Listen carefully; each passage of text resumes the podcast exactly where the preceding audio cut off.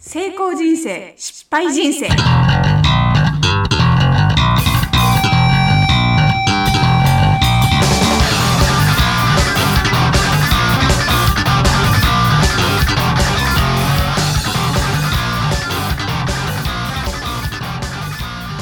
どうも、ちりです。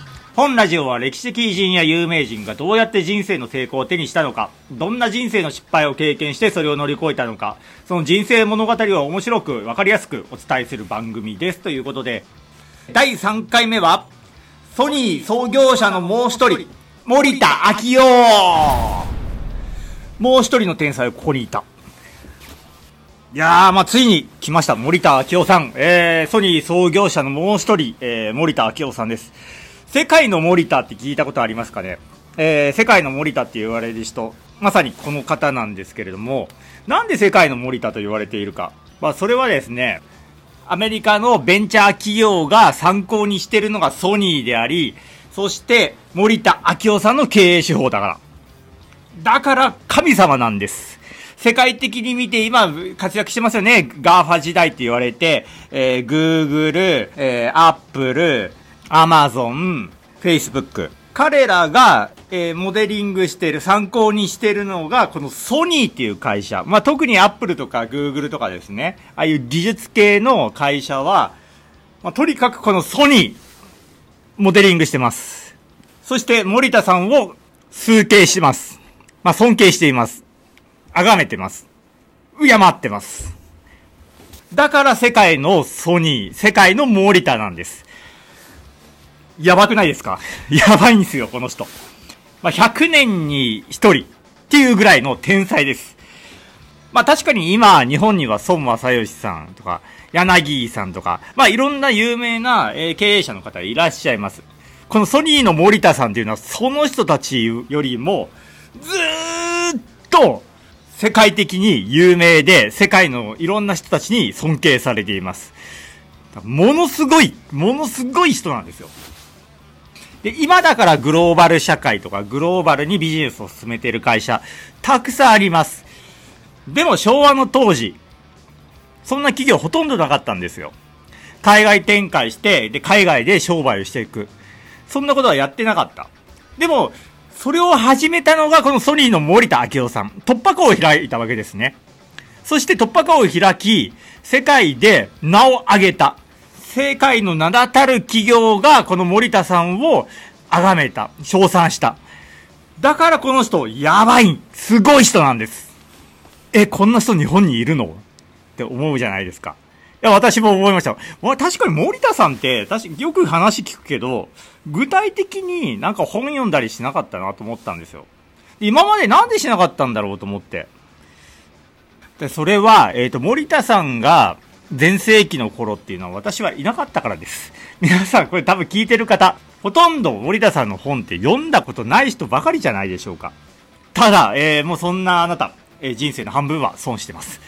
いや、もうこの人を読まずしてビジネスをする、えー商売するなんていうのは、もってのほか。まあ、この人の経営の方法、考え方、研究してみましょう。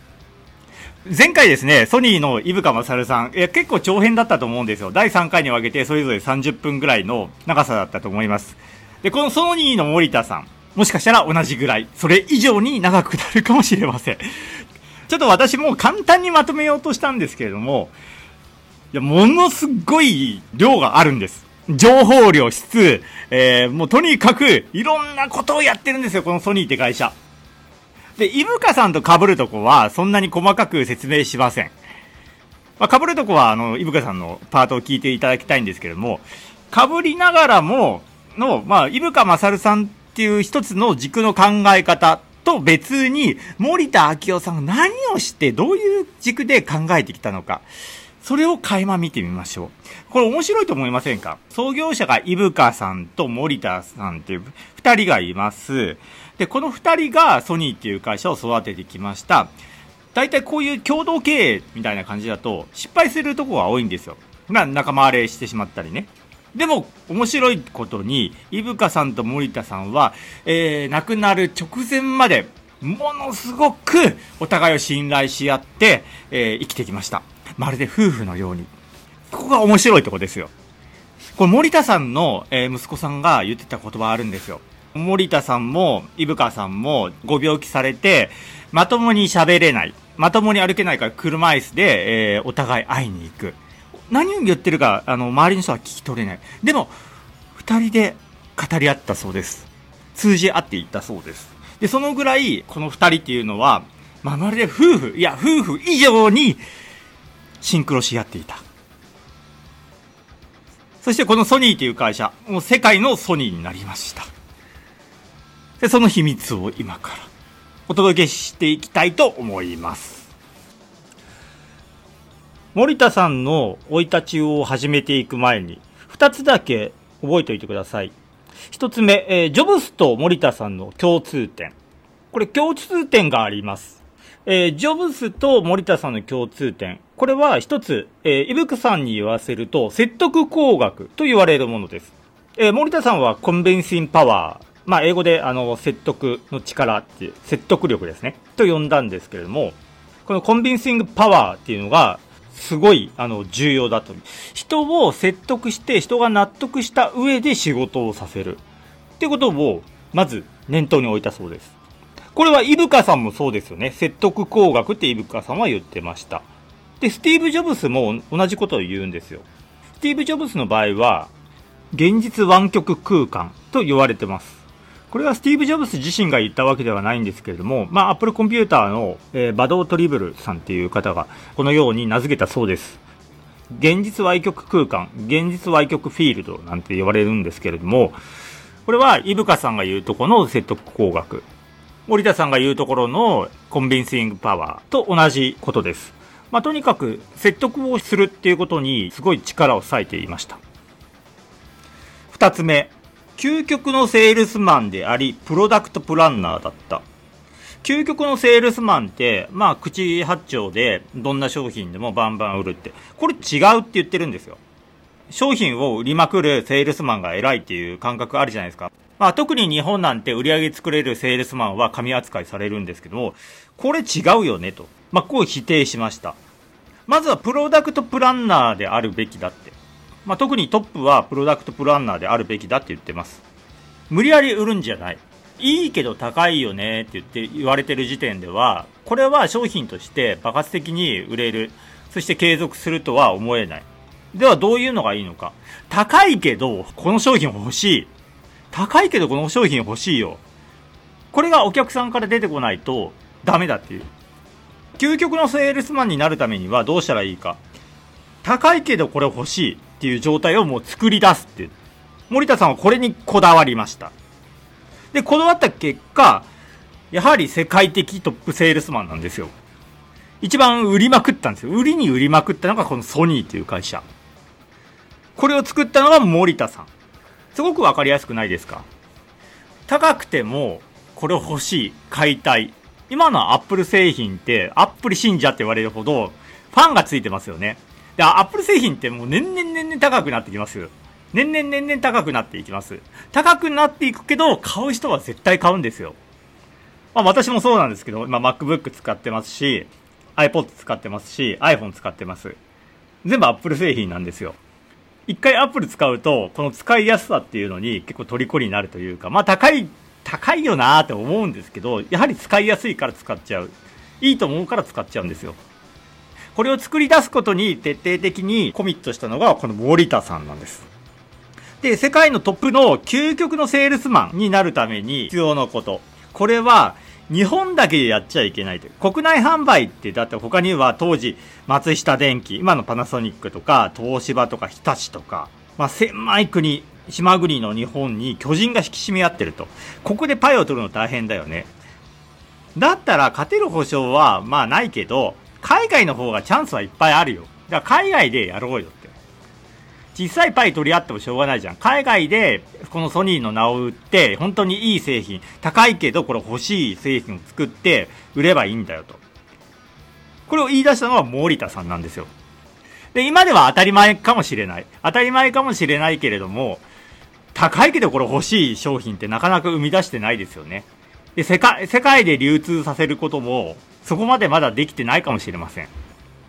世界で流通させることも今では当たり前になってきましたけれども、当時は全然当たり前じゃない。この突破口を開いて、そのビジネスモデルを作って、すべてのレールを敷いたのが、この森田明夫さんなんです。この二つ覚えておいてください。コンビンシングパワー、説得工学ですね。説得力と、究極のセールスマン、かっこ、え、プロダクタプランナーとしての森田さん。この二つです。この二つだけ覚えておいてください。前にもお伝えしたかもしれませんが、森田さんのご実家は、え酒造業を営んでいました。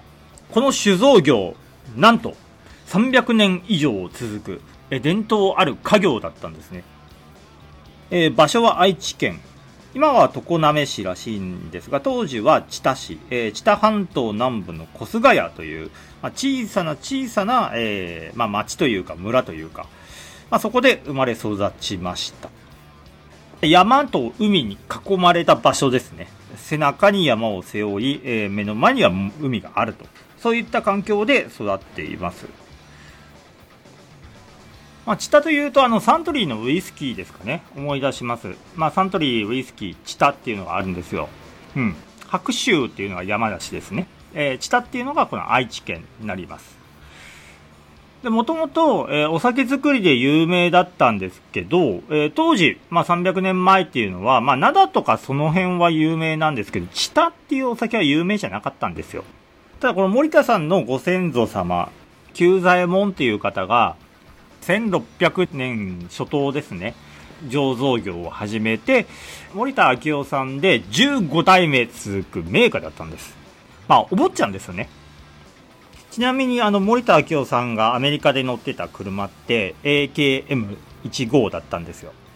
で、これって、あの、秋尾久左衛門森田15代目から来ています。で、これをわざわざつけるってことは、すごいリスペクトは知ったんですね。えー、自分のうちの家業、そして父親をすごくリスペクトしていました。で、森田さんの父親、どういう方かというと、まあ、14代目久左衛門さんになるんですけども、なんとこの森田さんのお父さん、えー、ものすごく実は苦労人でして、まあお父さんから見たひいじいちゃん12代目が亡くなった時に、その、えー、森田家の事業と資産をチェックして愕然としたそうです。なぜかというと、この12代目、骨董収集がものすごく好きで、まあそれがやめられなくて、どんどん散財してしまったと。で、13代目、お父さんですね。13代目は、欧米文化にはすごく強く惹かれていたんですけど、自分ちのこの酒造業の事業自体には情熱持てずに、まあ、特に何もせずに、凡庸な経営で売り上げが落ち込んでいったそうです。で、当時はですね、えー、まあ、粗悪品が結構多くて、安い粗悪品に押されて売り上げが大幅に低下していた時代でもあった。これは本当にちょっとまずいぞということで、まあ、慶応大学、えー、2年の時に大学を中退して、まず12代目の集めていた骨董品をオークション方式でどんどん売却したそうです。で、意外と名品が多くて、えー、高値で売れて、で、その資金を元元手に立て直したっていう苦労人。これが森田さんの父親ですね。結構大変ですよね まあこれだけ代が続くと、まあそういった、えー、まあ人も出てきますわ。うん。全員が優秀なわけではない。まあだからか、えー、森田さんのお父さん、まあ、小さい頃から、この森田明夫さんに商売の手ほどきをいたします。これ大事な重役会議にも、もう小学校ぐらいの森田さんを同席させたそうです。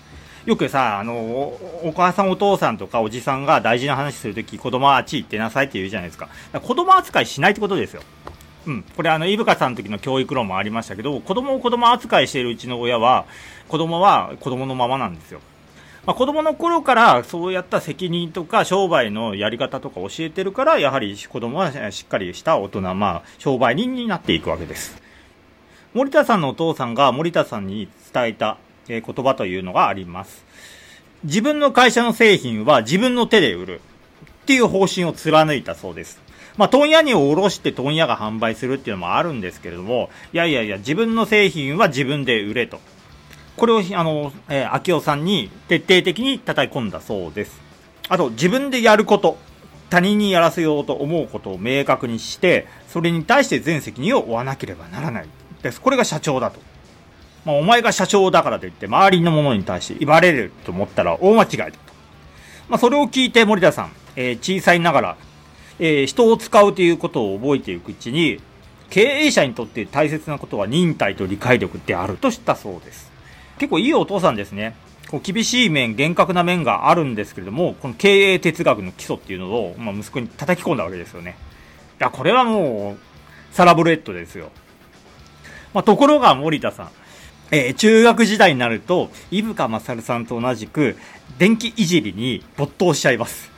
電気蓄音機とか、ラジオ受信機とか、もう夢中になってたそうですね。もうこの辺からのこう才能が会話見えますけれども、中学生の頃にはもう物理に目覚めまして、寺田虎彦さん、中谷浮一郎さんなどの物理学者の本を片っ端から読んでいたそうです。ちなみにこのあの物理学者の方々、コンペイトの角の作り方、線香花火、雪の結晶といったこの身近な日常身近な科学を上手に伝えている人たちでもありました。で、これに没頭しちゃうわけですね。まあ確かに面白いです。コンペイトの角とか、あの、私もマツコの知らない世界とかで見たんですけど、あ、面白いなって、こんなに時間かかるんだって。なんか1週間ぐらいこうずーっとずーっとやってるんですよね。コロコロコロコロコロやって、コンペイトのカード作っていくんですけど、ああ、面白いなと思います、ああいうの。この物の事象、自然だけではなくて身の回りで起きる現象の本質イコール断り。これを追求したいと思ったそうです。物理にのめり込んできます。そんな物理大好きっ子の、えー、森田さんですが、大阪帝国大学教授の浅田常三郎さんという、えー、物理学者との出会いがあります。えー、森田さん、後々語っています。大阪帝国大学の、えー、浅田研究室に初めてその研究室に行った時に、えー、散らかった研究室に足を踏み入れ、教授と顔を合わせてや途端、彼を好きになったと述べています。で、どんな人物なのか、えー、写真とか残ってるんで見ていただきたいんですが、えー、この浅田さん、非常に穏やかで、非常にユーモアのある先生だったそうです。そして物理学者としては、ものすごく優秀な方でもあります。で、この方との出会いが森田さんの人生に大きな影響を与えます。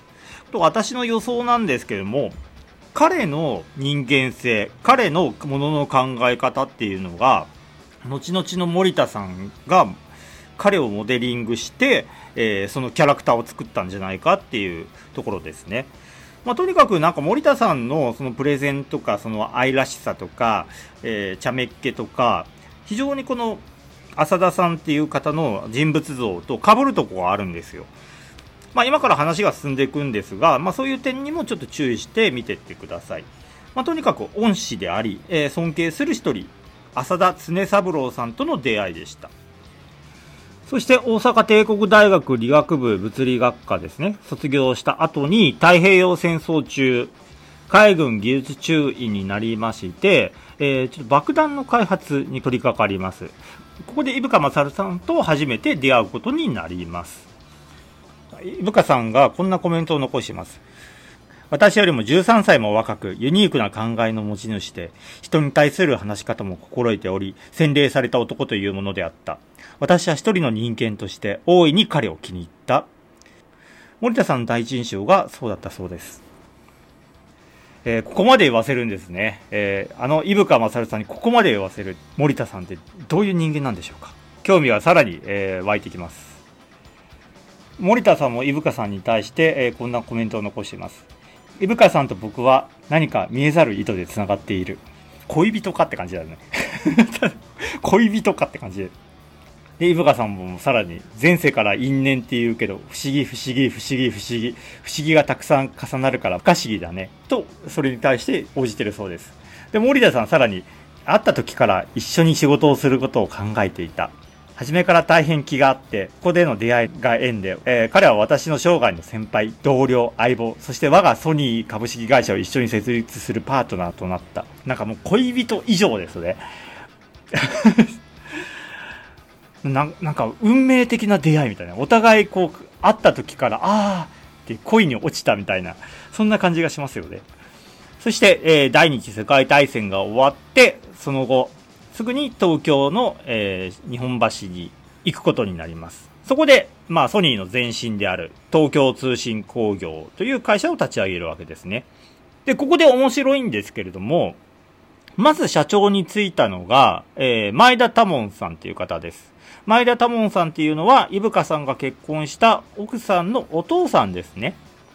で、そのお父さんの知り合いに野村古道さんという、まあ、銭形平次を書いた、えー、作家さんがいます。当時、えー、売れに売れまくって、まあ、お金をかなり持っていた資産家でもあります。そして前田さんの友人で銀行家、まあ当時昭和銀行頭取、えー、日銀の参与だった田島光次さんも顧問として入っています。で、当時、えー、田島さんはニトベさんの家に、えー、書生として住み込んでいました。このニトベさんってニトベ稲造さんのことなんですよ。で、この田島さん、後々59年にはソニーの会長に就任しています。で前田多門さんって元文部大臣だったんですね。つまり、ソニーっていう会社、できる前から、政治力のある人たちのサポートをかなり受けています。それはそうですよね。銀行の頭取だったり、奥さんのお父さんが前田多門さんという元文部大臣だったり、結構権力のある方の支えを受けています。でしかも、まあ、伊深さん含めてほとんどがクリスチャンだったっていう共通点もありますね。で、森田さんはキリスト教徒ではなくて、まあ、後々スティーブ・ジョブスが、に大きな影響を与えた禅、えー、総統宗との関係が、えー、非常に深いです。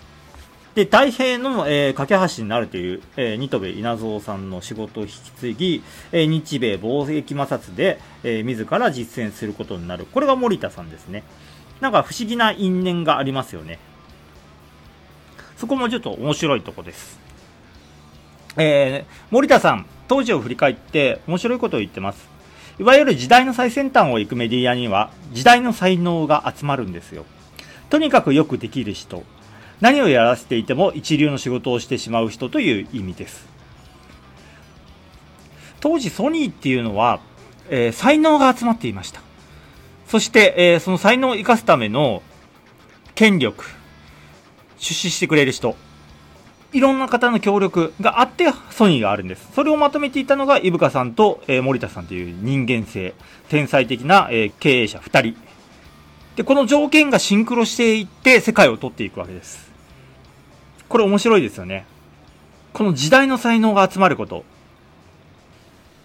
社会生態学者である丸山正夫さんも言っています。時代の最先端を行くメディアには時代の才能が集まる。彼はあのリベラルアーツの巨人でもありました。これはあの歴史的に見ても、えー、こういう現象というのは何度も何度も起こってるそうです。何か世界が変わる、えー、何か世界が動く、自流作り出す場所には時代の才能が集まる。これ面白いですよね。この時代の才能が集まった場所、それがソニー。じゃあそのソニー、どうやって森田さんが大きくしていったのか。次回お届けしていきたいと思います。お楽しみに。